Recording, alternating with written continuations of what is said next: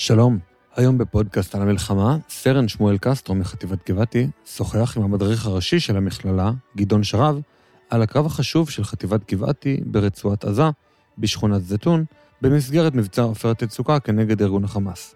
בשיחה זו הם ניסו להבין מה הוביל להצלחה המקצועית של החטיבה בקרב, וכיצד הם שיפרו את הידע המקצועי שלהם תחת אש. האזנה נעימה.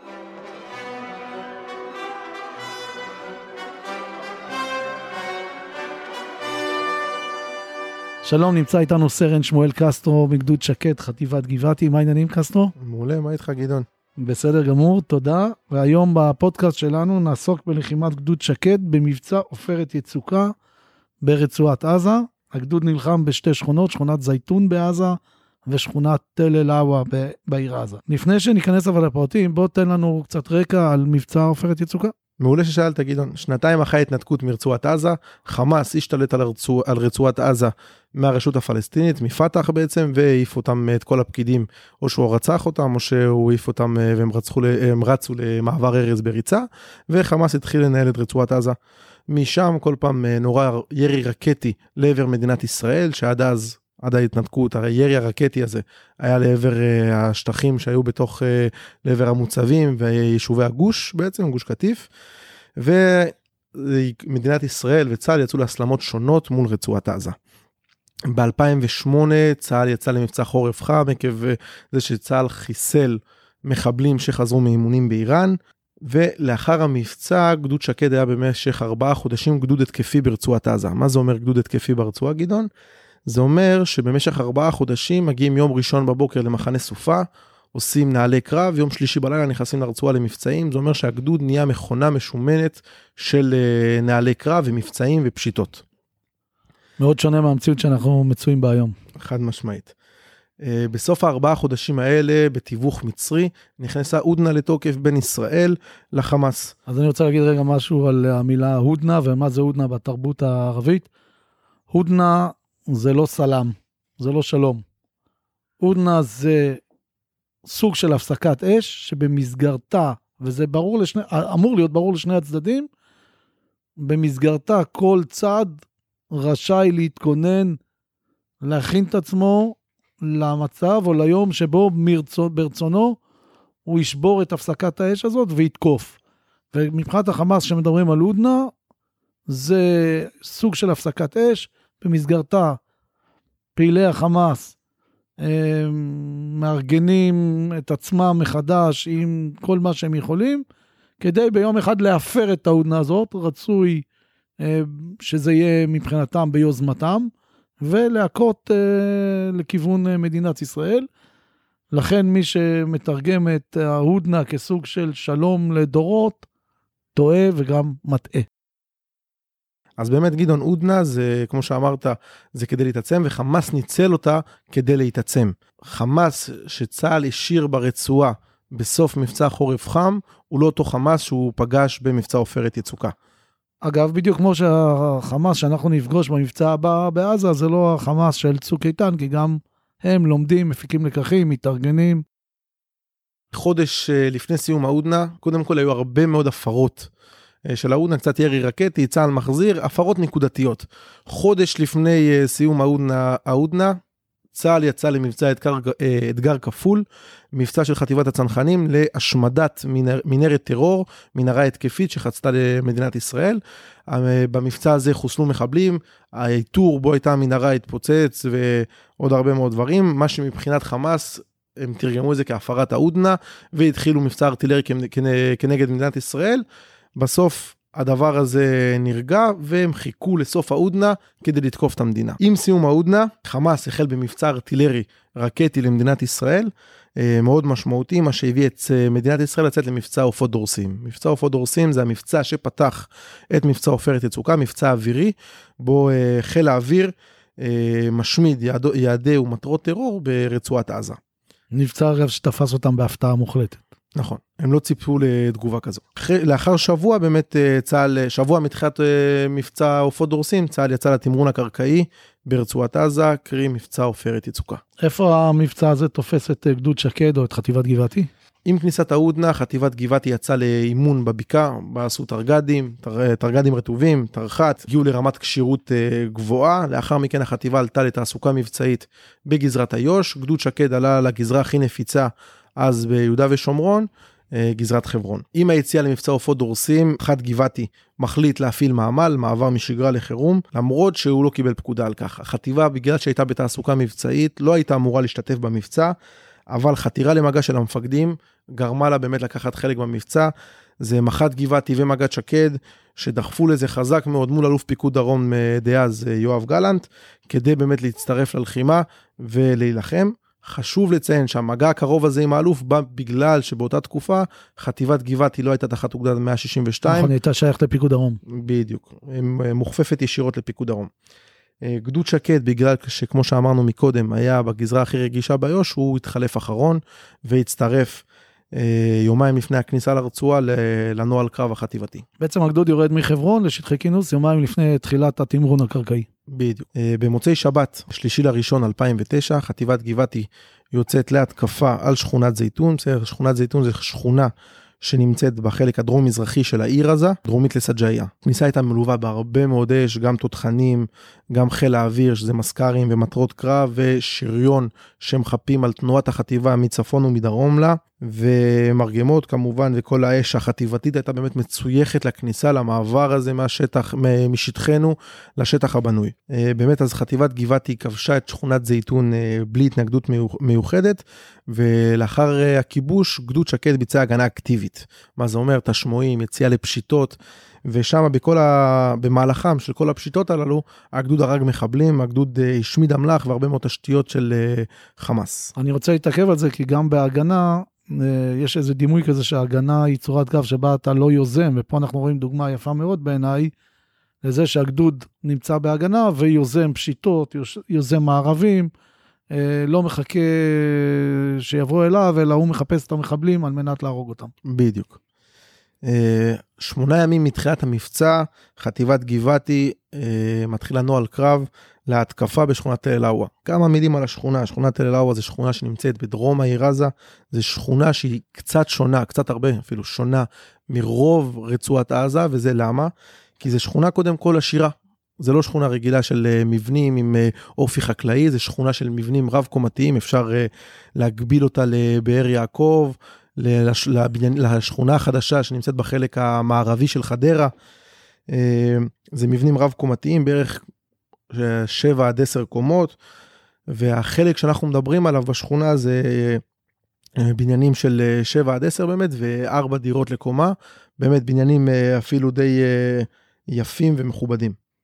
השכונה הזאת הייתה מאוכלסת? בשונה מזייתון, הגדוד לא נתקל בשכונת תל אל-אאווה באוכלוסייה אזרחית, בזייתון באמת אה, היו שם כמה אירועים עם אוכלוסייה אזרחית, בתל אל-אאווה לא היה. חטיבת גבעתי או הלוחמים של גדוד שקד ידעו איך להילחם בבניינים כאלה של 7 עד 10 קומות, כי אני עושה חשבון בראש, ואני אומר שבעצם אה, פעם אחרונה שצה"ל נלחם בשכונה עם בניינים מהסוג הזה, זה פחות או יותר ביירות במלחמת לבנון הראשונה 1982. אה, לא, האמת שאתה צודק, לא, אה, חטיבת גבעתי לא איתנו על הדבר הזה, והמח"ט בניתוח שטח שהוא ביצע בנוהל קרב לתל אל זיהה את זה. הוא מבין שלחטיבה אין את הכשירות ואת הכלים המקצועיים לבצע את המשימה הזאת, ולכן המח"ט מחליט לעשות השתנות תוך כדי לחימה. מה זה אומר?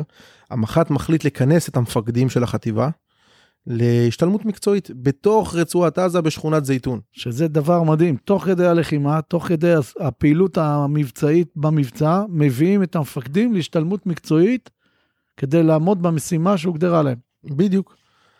ההשתלמות הזאת כללה באמת, אה, קודם כל שיעור מקצועי שהועבר על ידי מג"ד הגצ"ר, שהוא יוצא שייטת 13, ומ"פ הפלס"ר אה, מיחידת דובדבן, אה, שהם שיתפו מהניסיון שלהם מהי הטכניקה לכבוש uh, מבנה כזה. הטכניקה שהם העבירו למפקדים זה שאנחנו צריכים לכבוש את המבנים מלמטה למעלה, זה אומר שילוב של שני טכניקות. טכניקה ראשונה זה טכניקה uh, של, uh, שאנחנו כולם מכירים, טכניקה לכיבוש מבנה, וטכניקה שני, שנייה זה תנועה בגרם מדרגות. פשוט. זאת אומרת, אני רוצה להדגיש את העניין הזה, הרבה פעמים התורה לא תיתן לנו מענה לבעיות מבצעיות שניתקל בהן בשטח. והחוכמה הגדולה זה של המפקדים לייצר יכולת לפתור עם ידע קודם בעיות חדשות. צה"ל אה, נתקל במצבים כאלה גם בעבר, למשל ההפתעה הגדולה של הסאגרים במלחמת יום הכיפורים, ובאופן דומה למה שאני מתאר פה, תוך כדי המלחמה צמחה טכניקה להתמודדות עם טילי הנ"ט האלה. אני חושב שזה אתגר שנצטרך אה, לעמוד בו גם ב, בלחימה הבאה, כי תמיד יהיה איזה משהו חדש שהאויב יעשה, והחוכמה היא אה, למצוא פתרון באופן מהיר, וגם ללמד את האחרים את הפתרון שמצאת. זה קצת מזכיר את המעבר דרך קירות בחומת מגן. זה אה, אתגר אה, רציני ביותר, תמיד תהיינה הפתעות, ותמיד נצטרך לפתח טכניקות חדשות שלא כתובות בספרות הצבאית של חיל הרגלים או חיל השריון או זרוע היבשה. אני חושב שחשוב להדגיש, נניח בדוגמה שנתתי של מעבר דרך קירות בחומת מגן, זה לא טכניקה חדשה, זו טכניקה שעשו בה שימוש כבר במלחמת העולם השנייה. אבל מפקד חטיבה 35 דאז והרמטכ"ל של היום, אביב כוכבי, הכיר את ההיסטוריה הצבאית מספיק טוב כדי ליישם את הטכניקה הזאת גם במצב החדש במחנות הפליטים אה, בשכם או בג'נין או בטול כרם. ועל כן אה, מתעצמת מאליה החשיבות של הכרת ההיסטוריה הצבאית והלימוד של המקצוע הצבאי. אז uh, בסיום ההכנות גדוד שקד יצא להתקפה ממוכנת משכונת uh, זייתון לשכונת תל אל-אאווה, כאשר הגיעו לפאתי השטח הבנוי בתל אל-אאווה, uh, גדוד uh, הנדסה שהת"פ החטיבה ירה צפש כדי להעביר דרכו את uh, גדוד שקד שיצא במקביל להתקפה עם גצר גבעתי. אני רוצה להגיד משהו על ירי הצפש או צפע השריון, גם פה זו דוגמה מעניינת. זה אמל"ח שפותח כדי לפרוץ שדות מוקשים, והשתמשו בו לצורך אחר, אין פה, לא היו פה שדות מוקשים, השתמשו בו כדי לפתוח מסדרון שהוא יחסית אה, מאובטח ללחימה לתוך השכונה הזאת, מעבר לתוך השכונה. אנחנו רואים פה שוב דוגמה יפה שלוקחים ידע קיים, או במקרה הזה אמל"ח קיים, ועושים לו הסט כדי לפתור בעיה מבצעית חדשה. זאת אומרת, אתה לוקח אה, טכניקה קיימת ועושה לה איזשהו שינוי כדי לפגוש את הנסיבות המבצעיות החדשות, או את האיום המבצעי החדש, שעדיין לא פותחה לו תרגולת או מענה אחר. ודרך אגב, גדעון, אם כבר דיברת על זה, זה משהו שכבר, שממשיכים לעשות אותו גם היום. ברור. אה, אז באמת אה, גדוד שקד נכנס להתקפה על שכונת אל-עווה, פלוגת החוד נכנסה ראשונה, כבשה את המבנה הרב קומתי שלה. בסיום הכיבוש שלה, הפלוגה המבצעית, הפלוגה השנייה בגדוד, נכנסה לכבוש את העיטור שלה.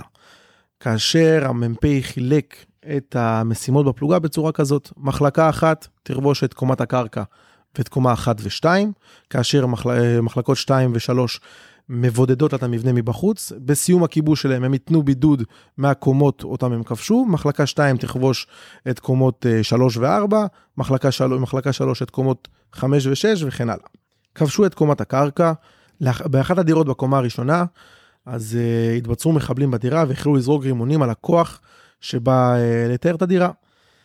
המ"מ שם לא נרתע והמשיך לחתור למגע עם המחבלים. הרד uh, בעיניים קטנה, המ"מ שם שלא נרתע והמשיך לחתור למגע זה בניה שראל, רב סרן בניה שראל, זכרו לברכה, שהמ"פ סיירת גבעתי במבצע צוק איתן ונהרג ביום שישי השחור ברפיח. במקביל להתקלות של בניה עם המחבלים, אז uh, המחבלים בתוך המבנה החלו לזרוק רימונים על הכוחות uh, של מחלקה 2 ו-3 שבידדו את המבנה מבחוץ. לכן המ"פ uh, הבין את העניין, הוא שלח כוח שיצא מחוץ למבנה ויירה מתדור, מפצח אגוזים, שזה אמל"ח חדש שנקלט בשטחי כינוס. אה, כדי לראות אותו על הדירה, זה בעצם אמל"ח, טיל שאתה יורה אותו והורג את המחבלים שמתבצרים בתוך הדירה. אני רוצה להדגיש את מה שתיארת כרגע. המ"פ שמבין שיש אה, בעיה בקומה הראשונה, נותן פתרון אה, מבצעי, לוקח כוח שיצא חזרה ויירה על הבניין מבחוץ. עכשיו חשוב לי להגיד משהו על הטיל הזה או קליטת אמל"ח בשטחי כינוס. בכל אחד מהמבצעים או המלחמות של צה"ל, אני יכול לתת דוגמאות, תוך כדי לחימה תמיד מגיע אמל"ח חדש. אני יכול לחזור אחורה אפילו לקרב בנבי סמואל במלחמת העצמאות, אפריל 1948, בקיבוץ קריית ענבים מגיע מקלע חדש שקראו לו MG 34, מגלד, ו, ותוך כדי, ממש התדריך לקראת היציאה למבצע, קולטים את המקלע הזה, עושים לאנשים שיעורים זריזים, איך מפרקים, איך מרכיבים, איך טוענים ואיך יורים. וזה משהו שדומה למה שתיארת עכשיו על המטאדור. מה אני רוצה להגיד? הקליטה של אמל"ח חדש היא תמיד הזדמנות, ואנשים לא צריכים לפחד מזה שממש תוך כדי השטחי כינוס או בלחימה עצמה, יגיעו אליהם אמצעים חדשים שהם לא מכירים מלפני כן. צריך להיות פתוחים לעניין הזה, ללמוד וללמד את מי שצריך מה שצריך, ולא להסס להשתמש באמצעים החדשים שהם תמיד יכולים לתת מענה לפתרונות שעד עכשיו לא היה לנו מענה טוב אליהם. במהלך האירוע הזה המג"ד שהיה בגזרת הפלחוד, אה, הפלוגה שנכנסה ראשונה ללחימה, הבין שעליו להיות באמת אה, עם הפלוגה המבצעית שאצלה יש אירוע מורכב, הוא חצה שטח השמדה, באמת תוך, תוך כדי שזורקים עליו רימונים ויורים עליו אה, מהמבנים. הוא עשה את זה בתרגולת מעניינת, לקח שתי אכזריות שפשוט נעו במקביל אליו והוא נע ביניהם כדי לחצות את שטח ההשמדה ולהגיע כמה שיותר מהר למבנה. אפשר לדבר באמת על uh, פיקוד מלפנים, דוגמה אישית וחתירה למגע של המג"ד פה באירוע הזה. וגם על יצירתיות. נכון, עם המעבר פה בין האכזריות בהחלט יצירתיות. Uh, בסדר, המג"ד שהגיע למבנה, עושה הערכת מצב, מבין, והוא uh, הוא מתחיל בפינוי המבנה מכוחותינו כדי להכווין לשם טנקים ומסקרים שירו על המבנה. הטנקים הצליחו לירות על המבנה בזכות הרמפות של הדחפורים, D9ים. אה, הרימו למבנה, כי בסוף לטנק יש בעיה של אלרוד, הוא לא יכול לעלות את הקנה שלו בצורה כל כך גבוהה. כדי אה, לראות על בית רב קומות. בדיוק, כדי, כדי להיות רלוונטי לכל הקומות. אז uh, מבעוד מועד, עוד שהתחילו את ההתקפה על הרב-קו, ה-D9ים הרימו רמפות כדי שהם יוכלו להיות רלוונטיים לכל הבניין. גם על זה חשוב להגיד, צריך להכיר היטב את האמל"ח שאתה מפעיל וגם את כוחות ה... נקרא לזה כוחות השת"פ. את היתרונות שלהם, אבל גם את המגבלות שלהם. ופה יש לנו שוב דוגמה יפה מאוד וחיובית מאוד, שהגדוד שמקבל את כוח הטנקים, נדמה לי שזה היה מגדוד 9, מכיר את מגבלת הגובה ואת היכולת של הטנקים להגביה את התותח לגובה הרלוונטי לקומות העליונות, ונותן לזה פתרון באמצעות אה, בניית רמפות מבעוד אה, מועד, שיאפשרו את הזווית ההגבהה החריגה הזו. הלקח מהעניין הזה, תכיר את הכוחות שאתה מקבל, תדע מה הם יודעים לעשות, ותדע גם מה הם לא יודעים לעשות. בדיוק. אז כשהתחילו באמת uh, הטנקים והמסקרים לירות על המבנה, מחבלים פשוט קפצו בוערים מהחלונות וחיסלו אותם מחוץ למבנים כשהם קפצו. בסיום האירוע, מג"ד שקד שלח את הפלוגה המבצעית לכבוש את המבנה של אה, פלוגת המסלול, על מנת באמת שני דברים, אחד, לשמור את אה, רציפות והמשכיות והתנופה של ההתקפה, ודבר שני, לשמור לפלוגה הזאת אה, מתח מבצעי גבוה. הקרב הזה הוא באמת אחד הקרבות הכי משמעותיים והכי מרשימים במבצע עופרת יצוקה, הלוחמים שם נלחמו כמו אריות, בלי פחד, עד שאחרון המחבלים שם חוסל. לגדוד היו הרוגים? לגדוד לא, היה, לא היו הרוגים. אה, הרבה מאוד מחבלים הרוגים, שוב אי אפשר לדעת גם מספר מדויק, כי את המבנה לא תיארו בסוף, תקפו אותו מבחוץ ולא יצא שום מחבל חי מהמבנה. מה לדעתך אפשר את ההצלחה הזאת שהיא באמת מרשימה?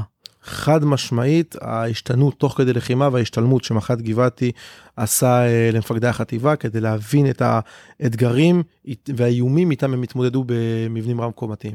אז אני רוצה רגע שוב להדגיש ולהבין. לא הייתה טכניקה להתמודדות עם אה, מבנים רבי קומות? לא, גדעון. הייתה. בספרות של מקחצר ב-2008 היה משהו כמו חצי עמוד שמדבר על מבנה רב קומות, משהו די דל. הטכניקה הייתה רק אה, שיטה אחת, שאנחנו כובשים מבנה רב קומתי אה, מלמעלה למטה. זה אומר שאנחנו מש... מגיעים למעלה מהר ככל הניתן ויורדים קומה קומה. אבל אתה אמרת שעשו הפוך. נכון, גדעון, המפקדים לימדו אותם. את מה שהם הכירו. את uh, מה שהכירו מ, uh, מהיחידות מהם באו, מלמטה למעלה, קומה קומה. כן, צריך להגיד שהיום שתי האפשרויות האלה רשומות בספרות של מקחצר, באמת כלקח ממבצע עופרת יצוקה והלחימה בשכונת אל אאווה. זאת אומרת שיש פה דוגמה יפה מאוד של גם פיתוח טכניקה תוך כדי לחימה, גם לימוד בהשתלמות מקצועית ברצועת עזה, עושים את ההשתלמות בתוך רצועת עזה.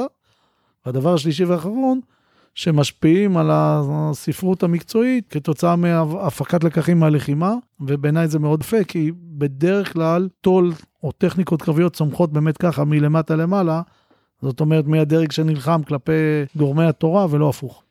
קסטרו, בוא תדבר איתי על איך באים uh, לידי ביטוי עקרונות ההתקפה בקרב הזה. טוב, אז מבחינת אה, מודיעין עדכני ורציף, אפשר לראות קודם כל את מימוש עיקרון זה, קודם כל בעצם זה שיצאו להתקפה על uh, תל אל-אווה. ההתקפה על תל אל-אווה התבצעה בגלל מודיעין שהושג בקרבות בשכונת זייתון. בסדר, גם על uh, מיקומי חוליות אויב, מפקדות. מבחינת uh, בחירת יעדים וצירים, החטיבה והגדוד עמדו ברוב הציוויים שיש uh, בספרות על uh, עיקרון בחירת יעדים וצירים. גם תקפו רק את העיטורים ההכרחיים, זאת אומרת, מכל הרב קועים שהיו שם, באמת תקפו גם את העיטורים שמאפשרים להם את השליטה המבצעית על השכונה, וגם את העיטורים שבהם יש אויב, שאותם הם רוצים לתקוף. זאת אומרת, לא הלכו לכל הבתים בשכונה, אלא מיקדו את ההתקפה לשטחי המפתח, מבחינתם. בדיוק. אה, הוגדרו, כמו שאמרת עכשיו, הוגדר באמת שטח מפתח, אותו תקף מאמץ עיקרי, מה זה אומר תקף מאמץ עיקרי? הוא היה אמור להתקף בגזרת גדוד שקד, אה, העיטור האחרון, אליו בסוף נכנסה הפלוגה המבצעית, היה אמור להתקף על ידי פלוגת המסלול, אחרי שהפלוגות המבצעית והפלחוד מחפות לה. זאת אומרת, אה, עיטור אחד שנכבש על ידי פלוגה אחת בחיפוי שתי פלוגות, מאמץ עיקרי. לא תקפו שם חזיתית, תקפו אה, מספר יעדים במקביל, גדוד שקד והגצר, שאמרנו את זה מקודם, שנכנסו להתקפה על השכונה אה, במקביל. הפתעה. הפתעה הייתה, קודם כל הייתה הטיה, בסדר, באגוף הדרומי הרחב שגדוד שקד ביצע, חטיבת גבעתי ביצעה, משכונת זייתון לתל אל-אווה. וההתקפה הייתה התקפה עם שחר. מה זה התקפה עם שחר? התקפה עם שחר זה אומר שאתה מנצל את כל היתרונות של תנועה בלילה, שהאויב לא מזהה אותך, ואתה מנצל גם את כל, ה... את כל היתרונות של תקיפה ביום, מבחינת פוש ועוד כל מיני זיהוי אויב ועוד כל מיני דברים.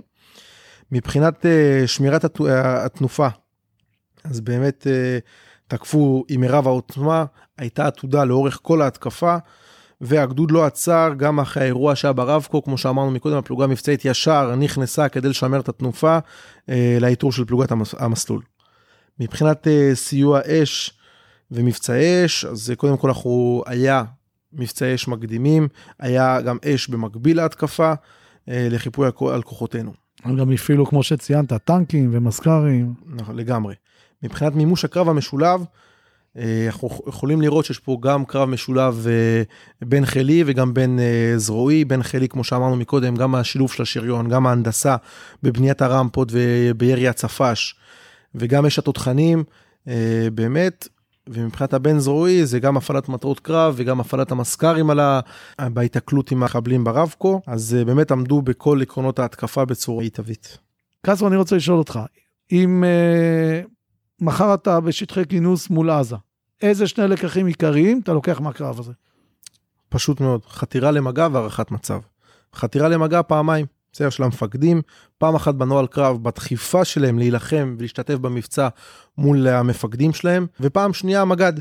שמבין שהוא חייב להיות במקום האירוע של הפלוגה המבצעית וחוצה שטח השמדה רציני מאוד כדי להיות שם ו... ולהשפיע על מה שקורה. בדיוק, והוא השפיע בזה שהוא הביא את הטנקים, הוא הכווין את הטנקים, הוא הביא את המסקרים. בסוף ההגעה של המפקד, של המג"ד לנקודה, זה מה שהכריע את הקרב.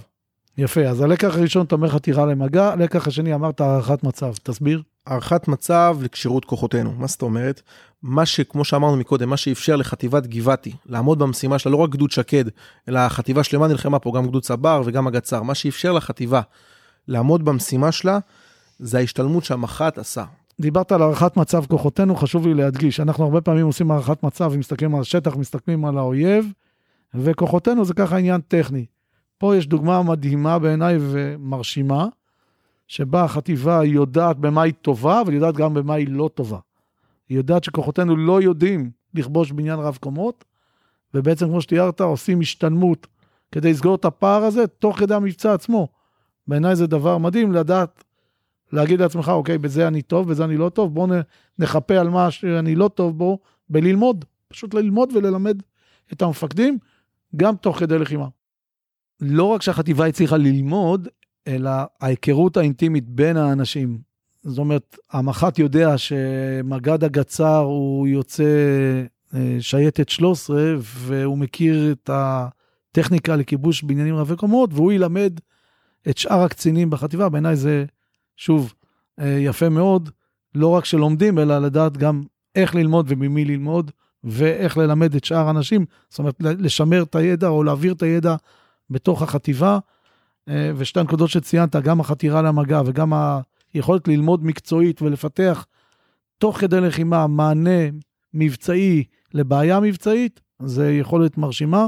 אין ספק שגדוד שקד במבצע עופרת יצוקה תפקד בצורה מרשימה מאוד. אה, עוד משהו חשוב מאוד, גדעון, שבסוף אה, מי שמנצח בקרבות ובמלחמה זה מי שלומד תוך כדי מלחמה וטועה פחות. אני מאוד מסכים, זה כמו באבולוציה. מי שרוצה לשרוד צריך להתאים את עצמו לסביבה שבה הוא נמצא, גם בסביבת הלחימה. זאת אומרת, לדעת לתת מענה מבצעי לבעיה שאיתה אתה נתקל, ולכן הלמידה תנאי להישרדות, ממש ככה. וכמובן להשגת הניצחון. תודה רבה, קסטרו. תודה רבה לך, גדעון. תודה שהאזנתם לפרק, מוזמנים לשתף אותו, נתראה בפרק הבא של פודקאסט המלת"ק.